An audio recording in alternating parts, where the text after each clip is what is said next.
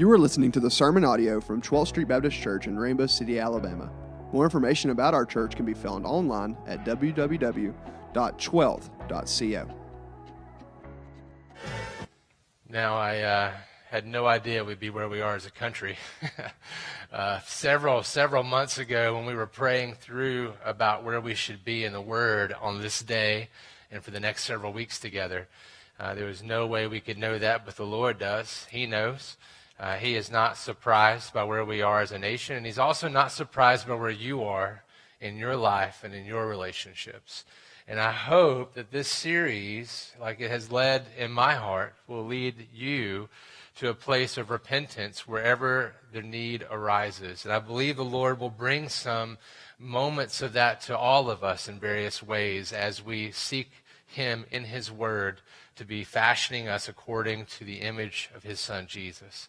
And just like it's said up here on this little bumper video, we are going to be looking at resolving conflict biblically over the next four weeks, starting today. I hope you'll turn in your Bibles to Matthew chapter 5. We're going to be looking at three different texts in Matthew today as our primary text. Uh, it's a lot of scripture, just jam packed pieces out of Jesus' Sermon on the Mount. Uh, there's a lot there. I want us to recognize a couple of things as we get going, though. The overarching statement that I'm going to give you for this whole series is going to lead us into our particular statement for today as we look in Matthew 5 21 and on. Uh, I want you to see that um, I think God is going to, in fact, if I, I titled my sermon for myself today, I titled it Sucker Punch. That's what it feels like for me. It's a sucker punch. And uh, I think this is how it's going to feel to you, or to some of you, uh, given where you might be in your relationships. And let me give you this overarching statement, though. I didn't know until I was way, I mean, literally until last night after a ton of study throughout our time leading up to this. And last night, as I was putting the final touches on things, I always like to reference some guys that I trust and how they've preached a text if they've gone through the same text. I didn't know until last night that uh, Tim Keller actually preached uh, a passage using the exact three texts I'm using today. Uh, not surprising he preached on the topic. I mean, you preach long enough, you're going to cover a lot of the same things somebody else does if you let the word speak, right? Um, but uh, what I will say is that something he stated really stuck with me, and I think it is a good summation of where we're headed for these four weeks in this series. And it's basically, I'll put it in my own words, using the three words at the end of what I got from Keller. Uh, the gospel of Jesus, the gospel of grace, always leads to radically altered relationships. It always leads to radically altered relationships. It is by nature what the gospel does.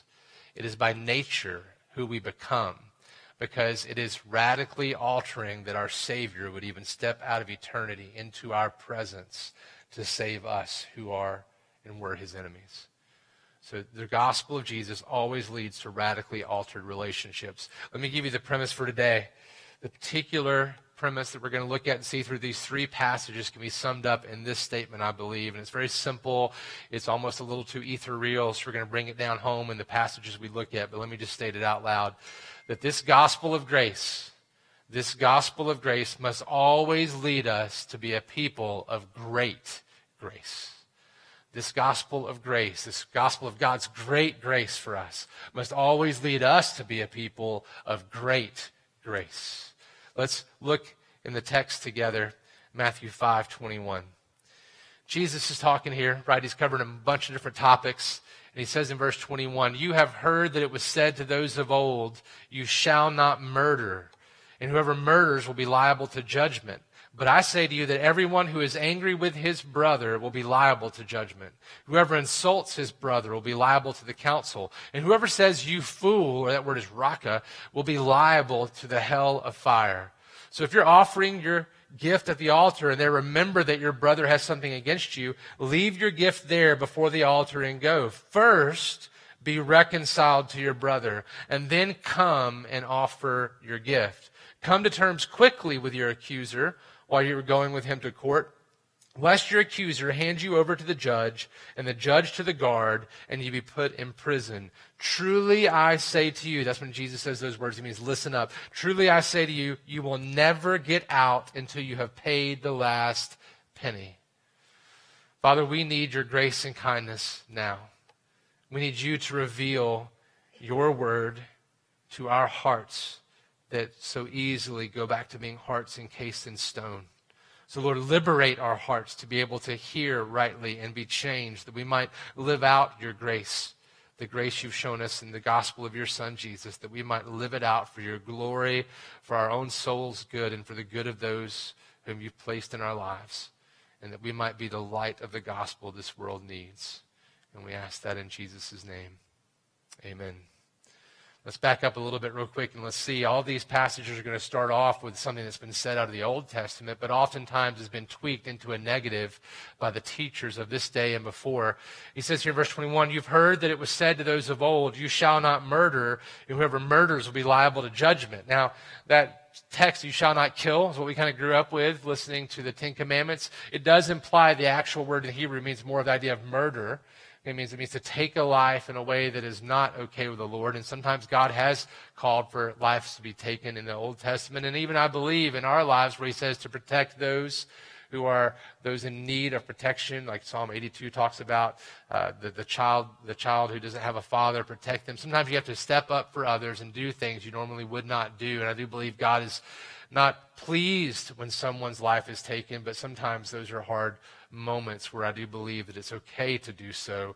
But here he's talking about murder. You shall not murder. And if you murder, you'll be liable to judgment. And Jesus says, But I say to you, that's what Jesus does, right? He takes it to the heart. It's not just this outward thing. You go, okay, well, good. I've never murdered anybody. I'm good. He says, no, no, no. But I say to you that everyone who is angry with his brother will be liable to judgment. It's a big statement. He says, everyone who is insult, has insulted his brother will be liable to the council. Whoever says, you fool, a slanderous statement, will be liable to the hell of fire. It's pretty strong statements. If you've ever done these things, and if you, let me ask the question, say it like this. Do you think you're a murderer? According to Jesus, all of us are. We are all murderers in the eyes of the Lord. That's one of the big things about the gospel. In order, in order, to understand the gravity of salvation, you must understand your great need for salvation. And our great need is based upon our great sin. And we may think, well, I've never done this or that or this or that, but Jesus takes it to the heart and he says, You're a murderer if you've ever been angry with your brother, if you've ever insulted your brother, if you've ever slandered your brother. These are big statements. And look what happens right after this he takes it into a new level. He says, So if you are offering your gift, verse 23, if you're offering your gift at the altar and there remember that your brother has something against you, these are the commands. Leave your gift there before the altar, his next one, and go. It's a command. And he says another one. First be reconciled to your brother, and then come, and here's a command, offer your gift. He then says, Come to terms quickly, another command. Come to terms quickly with your accuser. So I'm going to give you four points today one from the first passage, one from the second passage, two from the third. And this first point today, I really want you to hang on to that breaks down this idea of how the gospel of grace must always lead us to be a people of great grace. Here's that first point Your anger toward a person always impedes your personal worship. Your anger towards a person always impedes your personal worship. This is just truth. He says it here. Why do you think he says? So if you're offering your gift at the altar and there remember that your brother has something against you, leave your gift there before the altar and go. First be reconciled to your brother and then come and offer your gift. It's because it impedes your worship. We can't rightly worship our Creator, our Savior, unless we have reconciled with our brother if we are angry with him, if we've slandered him, if we've insulted him. We cannot rightly worship with our hearts that way. We think we can. We are dualistic people. We think that we can do something and say something and they be opposite and it's okay. We like, we like to think that, don't we? We do it all the time. We tell our kids, this is how we sum it up. We say, don't do as you see me do, do as I say. Right? This is how we live. We think it's okay to do that, but it is not okay. If you go back and read homework, go back and read Isaiah 1, 10 and on, you'll see very quickly that God is not okay with that kind of worship. He talks to them, he says, You raise your hands, but they're covered in blood. Murderers, right? He says, I will not hear your prayers. It always impedes our worship when we have anger in our hearts toward someone. So if you're angry towards your brother, it is your responsibility to go and be reconciled to your brother immediately. Now, sometimes I would say, sometimes that person has done something that they have no idea what they did to you. You don't have to go and drudge that up. They have no idea. You know, like say that they said something to you that you took offense, and you know they probably didn't even understand what they said to you, or they didn't do something you thought they should do, but you know that they really do anything wrong, but it's in your heart, you're having trouble. That's a you issue. I don't mean you have to go to them then, because really, you shouldn't bring up to everybody every little thing that, that you think they've done, or everybody's going to hate to see you come, right? Right? But if you believe that there's an issue, and you have anger and you can't get over it, you might need to go to them because that helps reconcile. Look, most of the time when we are angry at somebody, when we go and sit down and talk to them face to face, what we recognize is that sometimes, I'll say sometimes, a lot of the time, what we have anger in our heart about was misconstrued by what we saw through our own eyes or heard through our own ears. And we see that their motives, it's really hard to think somebody's totally an evil person, like, you know, compared to yourself who's perfect, when you sit down and listen to them. It's really hard to do that. So, this is why we need to go and make sure we reconcile with our brothers and sisters. Remember that we forgive as we've been forgiven, right? We reconcile as God has reconciled us, even his enemies, with the perfect sacrifice of his perfect Son. We sinners can then forgive as we've been forgiven. It's that simple, but it is not easy. Let me say it this way. This might hit us a little differently. Reconciling your relationship with your brother or sister is a prerequisite to your offering worship to God. It's a prerequisite. I'll say it a different way. Reconciling your relationship with your brother or sister, or your refusal to reconcile, is actually a litmus test of your being reconciled to God. Do you hear that? You think that's crazy. Look at the text. Verse 25 Come to terms quickly with your accuser while you are going with him to court, lest your accuser hand you over to the judge, and the judge to the guard, and you be put in prison. Truly, I say to you, you will never get out until you have paid the last penny. Now, what's he talking about there? He's given a court illustration, but I think it's greater than just that. And why do I think that? Because you go back up to verse 23, and it says, um, But I say to you that everyone who's angry with his brother will be liable to judgment. Whoever insults his brother will be liable to the council. Whoever says, You fool, that's what we say in our hearts, right? We'll be liable to the hell of fire. And then look at verse 26 again. Truly I say to you, you will never get out until you have paid the last penny. And if you don't understand theologically what I'm talking about when we talk about hell, we will never be able to pay the price for our sin. Therefore, we never get out. So come to terms quickly to make sure that doesn't happen to you, right? In other words, if you are angry or offended at someone, it is not their responsibility to come to you. They may not even know that they have offended you. They may not have really even done anything to offend you. But if you're angry or offended with someone and you can't get over, it's your responsibility to seek them out. It's my responsibility to seek them out if I'm angry or offended at someone in that way. The gospel of grace must always lead us to be a people of great grace. That's who we're meant to be. We've been shown much grace, and much grace we must be giving. Look at Matthew 38, 538. Matthew 538. You've heard that it was said, an eye for an eye, Jesus says, and a tooth for a tooth. But I say to you, do not resist the one who is evil. Pause right there for a second. Let's back this up. That is an Old Testament quote, an eye for an eye and a tooth for a tooth. But let me give you what's behind that law. The reason, what it seems like as you read Scripture, the reason that law is there was not to enable retaliation. It was to make sure that any disciplinary action or any punitive action against someone was not too great for what had happened that they had done wrong. You see? It was to show mercy by making sure we don't overpunish someone for what they've done wrong. In other words, so if they gouged out an eye, they get their eye gouged out. You don't cut off their head. If they bruise someone's foot, you don't cut the foot off. You bruise their foot.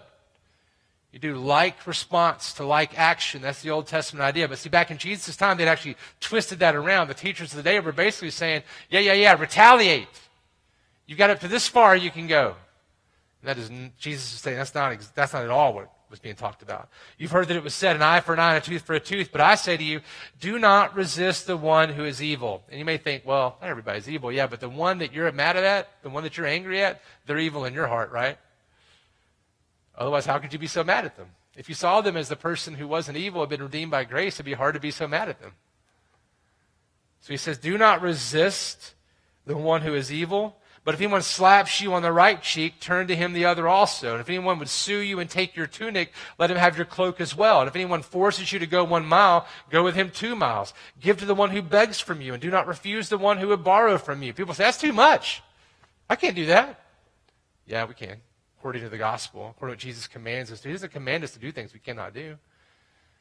But by the power of the Spirit, it can be done. Let's break it down what he means by this, though. Look at these statements. You got to understand in the context. Go back to how to study the Bible, right? In the context. Just read and understand the context. So you look in your study Bible, you read an old book about what was going on in the biblical times around this, read a good commentary. You should, you should if you're really studying the Bible, you should probably seek to begin a library where you take one good commentary for each book of the Bible as you're studying it. If you can fork out the money. If not, find them cheap and used online. I buy most of my books used. Ask my staff. When I buy books for our staff to read together, I pay two or three bucks them. I don't pay the $15 if I can help it. Sorry, publishers. Look at this text. If anyone slaps you on the right cheek, turn to him the other also. You see, that was a great insult. Back then, just like it would be today, right? We know it would be. Here's what they would do they would right handed back slap backhanded slap to the face on the right cheek to insult you. It happened to Jesus at the trial. He was hit. It's an insult. It's demeaning. It's meant to be.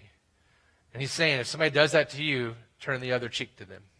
what does that mean? We'll get to that in a second. Look at the next one. And if anyone would sue you and take your tunic, let him have your cloak as well. So the tunic was multiple layers of dress. Back in that day, most of the guys would be wearing a tunic, which is kind of like an, an, an undergarment in a sense underneath a cloak. It's a it's your it's an outer layer, okay, but it's it's a, a like a, a shirt per se, and the cloak would be your big jacket. Now. In the Old Testament, it talked about how you could take a guy's tunic punitively, but you were not to take his cloak. The cloak is what he would use to, to cover up with at night, not to freeze to death. It's the thing that kept him warm. That's the thing you couldn't take. In fact, if you did take it during the day, you had to give it back to him at night. That was the rule in the Old Testament. If you go back and read Leviticus, Deuteronomy, those areas. And so this right here, he's saying, if somebody comes and sues you to take your tunic, give them your cloak. People would have been gasping at that statement from Jesus. we never give her a cloak. That's what you should do. And if anyone forces you to go one mile, go with him two miles. You see, the Roman army would come through and force, basically, get people into their work that, hey, you, you live here, you come help us carry this stuff. Go one mile. That was kind of the rule. You only make you go one mile with this stuff for the army. He said, if somebody forces you to go a mile, you go two. That's where we get our phrase. We all know that go the extra mile, right? He said, if somebody forces you to do something, you can take it further even. He says, give to the one who begs from you, and do not refuse the one who would borrow from you. So people ask from you, may not, don't, you don't have to give them everything you have, but give them something. Even if it's a word of encouragement, a word of grace, a prayer over them, give them something that you can give them a little bit of money, whatever it is. We see that uh, Augustine helps us to understand this. I think he puts that last part in context when he notes, he says, Give to everyone that asks, not give everything to him that asks. Give to everyone that asks, not give everything to him that asks, right? But give, be generous. Craig Blomberg, great guy to read, by the way, from New American Commentary, he writes this about all these commands. He says, Each of these commands requires Jesus' followers to act more generously than what the letter of the law demanded. You see that? All these negative things, don't do this, don't be angry with your brother, right? He talks about don't be angry about, don't retaliate. They all have the positive flip side. He says each of these commands requires Jesus' followers to act more generously than what the letter of the law demanded. Going the extra mile has rightly become a proverbial expression and captures the essence of all of Jesus' illustrations. Not only must disciples reject all behavior motivated only by a desire for retaliation, but they also must positively work for the good of those with whom they would otherwise be at odds. You hear that? So not only don't retaliate, but work for the good of those you would otherwise be at odds with. Serve them. Be generous toward them. This is a picture of the gospel. Jesus, who created all things for his glory, and we who rob him of that glory by placing it on ourselves or somewhere else. He should destroy us in a moment. Instead, he came to save us by dying on the cross for us in our place. He should retaliate, rightly so, justifiably, but instead, what does he do? He becomes generous with us. A Great grace of the gospel of Jesus. The truth is, your being forgiven, truly forgiven, will always lead you to outgiving, to outgiving others. Let me say it like this. This is number two point, in this passage. If you've been redeemed by the gospel of grace, you've given up your right to retaliate. The positive side would say if you've been redeemed by the gospel of grace, you have been saved in order to be generous. God's gospel of grace always leads us to greater generosity for his great glory. And when you are greatly insulted, you will then respond with grace if you're walking in the Spirit. So let me say it this way for us. Here's our problem, right? The real problem is it's hard to do that when people offend us because our pride monster comes out, right? I'll just speak for myself. My pride monster comes out when people offend me. If y'all don't want to shake your heads, I'll just do it for you. My pride monster comes out when I'm offended. Who do they think they are? They're being a fool if they think I'm going to respond this way, right? Raka. There it is again. I'm not going to listen. I'm not going to do that. I'm not going to let them get away with that. That's ridiculous. They can't treat me like that. They can't ask me to do this thing. But I think this text is telling us, it's, it's saying to us, let us sacrifice our pride on the altar of God's grace. Let us pick up our cross and follow Jesus. The one who should be prideful, Jesus, humbled himself to the point of death. Let us become like him, especially in the difficult moments. Turn the other cheek to the one who insults you for the sake of their soul and the glory of our Redeemer. Give generously to those who desire to take from you, showing them the grace of Jesus who so generously gave us his own life. Go the extra mile with those who demand it from you, just as Jesus went infinitely further than any could ever be asked or expected to do. Some have called it the greatest step from eternity into our world. That he would come and live as one of us and live the life we cannot live and die the death that we deserve so that we could be brought into the family of God. Even while we were his enemies, he stepped out to bring us grace and mercy. Give to those who beg from you, for we can never outgive God's grace toward us in Jesus remembering that God has given everything for you. Everything means Jesus. And Jesus gave up everything to bring us home. And let us be like that with our brothers and sisters, with the lost. Let's leave it all on the field. Let us be used up when Jesus returns. Not for self, but for his glory. You've heard me say before the question I ask my kids all the time, especially as they're arguing. Nobody likes it when you're in the middle of it. Hey, what's more important, people or things? I think Jesus is saying people. I'll say it this way more rightly with the text. What's more important, our pride or the people for whom Jesus died? What's more important, our pride or the people for whom Jesus died? let us humble ourselves like Jesus. Let us reconcile with our brother and sister like Jesus. Let us die to self like Jesus. Because the gospel of grace always leads us to be a people of great grace like Jesus. Matthew 5:43 You've heard that it was said, You shall love your neighbor and hate your enemy. By the way, that's not a Bible quote. First half is, second half is not. It's what was being taught. He doesn't say you've heard it said of old. He doesn't say that. He says this is a current thing in Jesus' time. He says, You've heard it said, You shall love your neighbor and hate your enemy. It never says in the Bible, hate your enemy. But he says, But I say to you, love your enemies and pray for those who persecute you, so that, here's the reason, so that you may be sons of your Father who is in heaven. So you may be sons of your Father who is in heaven. Blessed are the peacemakers, for they shall be called sons of God. This is our role. If you've been saved, number three, if you've been saved by the gospel of grace, you will actively love your enemies like your father and brother have loved you. Your brother, I mean capital B, Jesus. If you have been saved by the gospel, you will actively love. There's no such thing as loving without action. We can tell somebody we love you. Tell your spouse you love them all day long, but you don't actively love them, they will not believe you because it is probably not true.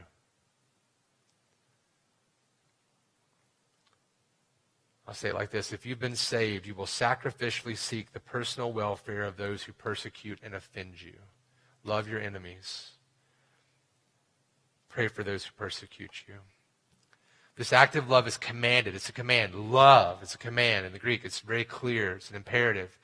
It's an active love commanded by your Savior. Jesus telling us to do it. Who are we to deny him who loved us even while we were his enemies?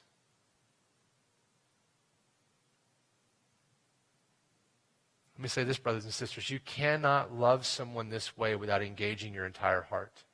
You cannot hold back a little piece of bitterness and love the way Jesus is commanding. It does not work. He says earlier, Blessed are the pure in heart, for they shall see God. What he means by that is, Blessed are those who are singularly focused on loving God because he first loved us and loving neighbor as yourself. The gospel of grace must always lead us to be a people of great grace. That fourth piece says, if you believe in the gospel of Jesus, you will pray for those who persecute you. This is going to lead us back to the love part. This is really crazy. This could change your life. This could change your life. I've been practicing it now for several years. It has changed my life. This could really change your life. It's very simple, but it is not easy. But man, the Lord always, always, always responds in answering these prayers. See, Jesus commands us to pray for those who come against us. Just like Jesus prayed for us in John 17, who would come against him, who would be sinners trying to rob him of his glory. He prayed in John 17, 20 and 23, talking about those who have not yet become his. That's us. He says, I do not ask for these only, but also for those who will believe in me through their word, that they may all be one, just as you, Father, are in me and I in you, that they also may be in us, that the world may believe that you have sent me. The glory you've given me, I've given to them, that they may be one, even as we are one, I and them and you and me, that they may become perfectly one. That means unified, so that the world may know that you sent me and loved them, even as you have loved me. You see, this prayer is going to lead us as we pray this to become the, the light of the gospel that will shine in the darkness of Etowah County and beyond. This is why people will come to faith, because we will love one another the way Christ has loved us. If we cannot do that, we will never be the light of the gospel that we need to be in this darkness. We must love one another in this way. And it is hard. But it begins, I believe, even though it's second in order here, I think it begins when we don't feel it and we don't actively do it by praying for one another. We have to pray in these ways. And here's why prayer changes our hearts and thus changes our actions toward others. Søren Kierkegaard Kierkegaard, which I wouldn't say actually I listen to everything he has written, read everything he's written, and agree with it. He did say this, I think it's right on. Prayer does not change God, but it changes him who prays. Prayer does not change an unchanging God, but it changes him who prays. This is what I find to be the most truthful in my own prayer life. So you may be saying, I don't know how to pray for that person that's, that's done that to me. I don't, you don't know what they've done to me. And you're right, I don't. God does. You, don't know. You don't know how they put me through this. You don't know that all this, this, this, this, this thing. I can't. I can't pray for them like that.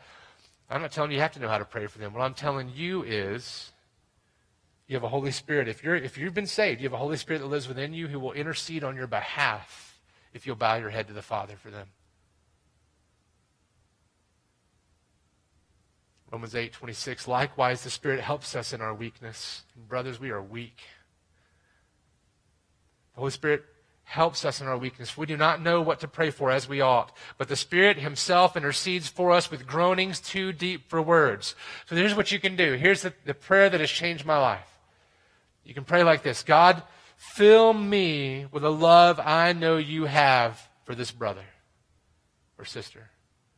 Fill me with a love I know you have for this brother or sister. The same love that drove you to send your one and only Son, Jesus Christ, the righteous, the beautiful, the infinitely valuable, the glorious, that drove you to send him to his death for their souls. Fill me with that love. Put it in my heart to love them like that. You can give me that love because you love them that way, and you can pour out your love into my heart. The gospel of grace must always lead us to be a people of great grace. And when you pray a prayer like that, He will honor your prayer. You may not like it at first, you'll still want to fight it, but He will break your heart for them, and that will open up a doorway to restoration and reconciliation. Let us seek the Lord for his glorious grace as he has created us and saved us to be ministers of reconciliation. This is our purpose. This is our calling. This is our command from the Lord. Here's the litmus test, verse 47. It's going to drive it home to the heart. If you greet only your brothers, what more are you doing than others? Do not even the Gentiles do the same? Do not even the tax collectors do the same if you just love those who are easy to love, your own cliques, right?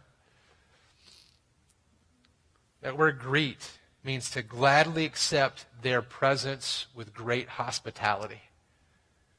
Listen to this. To greet someone like that means to gladly accept their presence with great hospitality. This is the litmus test to know if you're actually living and walking by the Spirit in this truth.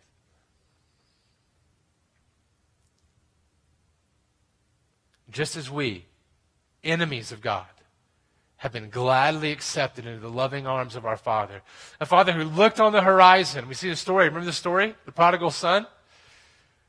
Looking on the horizon, looking for his son to arrive. The one who had asked for his inheritance, saying, I wish you were dead, Dad. Give me my money. I'm out. Taking off, going and squandering it away. Cheap, fast living. And at his bottom, he comes back to the Father, thinking about how he's going to ask the Father to forgive him. Instead, the Father is looking out on the horizon to find him coming every day. He sees him coming and he runs to him. He embraces him. He kisses him, doesn't let him talk. He clothes him in his cloak of righteousness. He puts his ring on his finger, saying, You're my son. It's all yours. He calls everybody to a party. He kills a fatted calf. He celebrates just like heaven erupts when one comes to the Lord. Same Father has accepted you and me like that. Looking for us, wooing us, calling us by His Spirit, yearning for us. Even more so, sending His Son to come and get us. And if we walk by a brother or sister and can't even look at them, there's something wrong. If we see someone coming and we want to duck the other way, I'm talking about me. There's something wrong. If we can't accept their presence with great hospitality, we need to repent, brothers and sisters. Let us repent of our sin and be formed into the image of Christ. Let us be made different for the sake of the glory of his gospel, to go forth from this place like a beacon of light to the hopeless, to the hurting, to the dead, so that his life giving gospel can go forth with us when we speak it. Because if we do not live this out, they will never listen to us. They will know us by the way we love one another. That's what Jesus tells us. Let us repent today. Let us reconcile today. for His glory, for our joy, for the family, for the sake of the lost. The gospel of grace must always lead us to be a people of great gospel, Jesus centered grace. Because the gospel always leads to radically altered relationships. Father, we need you now. We need your grace. We need your kindness poured out on us. You have already done so so greatly right now, Father. But even now, I ask that your Spirit would search our hearts. You reveal our areas where we need to repent. You would change us even now.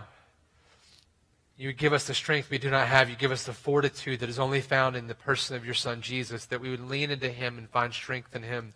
We'd find the boldness that comes only by your Spirit, and that we would pursue those who we feel have offended us, that we would reconcile with them so that we may worship you rightly and bring them back together, that we might greet them with the joy that you have shown us, and that Jesus might be lifted high in everything we do, especially in our repenting. Let the world around us see it. Those to whom we've talked to, that we've shared our frustrations, let us repent before them. Let us point to the gospel of your Son, Jesus. Let us not just speak down to others, but let us put our lives on display that the gospel might be shown valiantly. The gospel might be shown remarkably beautiful as we confess our sin before others point to the goodness found in your Son, Jesus. We need you, Father.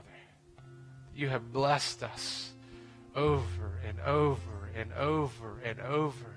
There's so many reasons to worship you this morning, Lord, but we have an ultimate reason now to worship you because you have reconciled us and now you've called us to the ministry of reconciliation. Let that be our reason for lifting your name this morning. Let that be our reason for shining the light of the glory of Christ as we leave. And let you be magnified in our words, in our actions, and in our hearts. We ask this all in Jesus' name. Amen. Thank you for listening to the sermon audio from 12th Street Baptist Church. Feel free to share this with anyone you meet, and we pray that this sermon helped you to be more like Jesus as 12th Street seeks to be a place where we can find forgiveness for the past and hope for the future.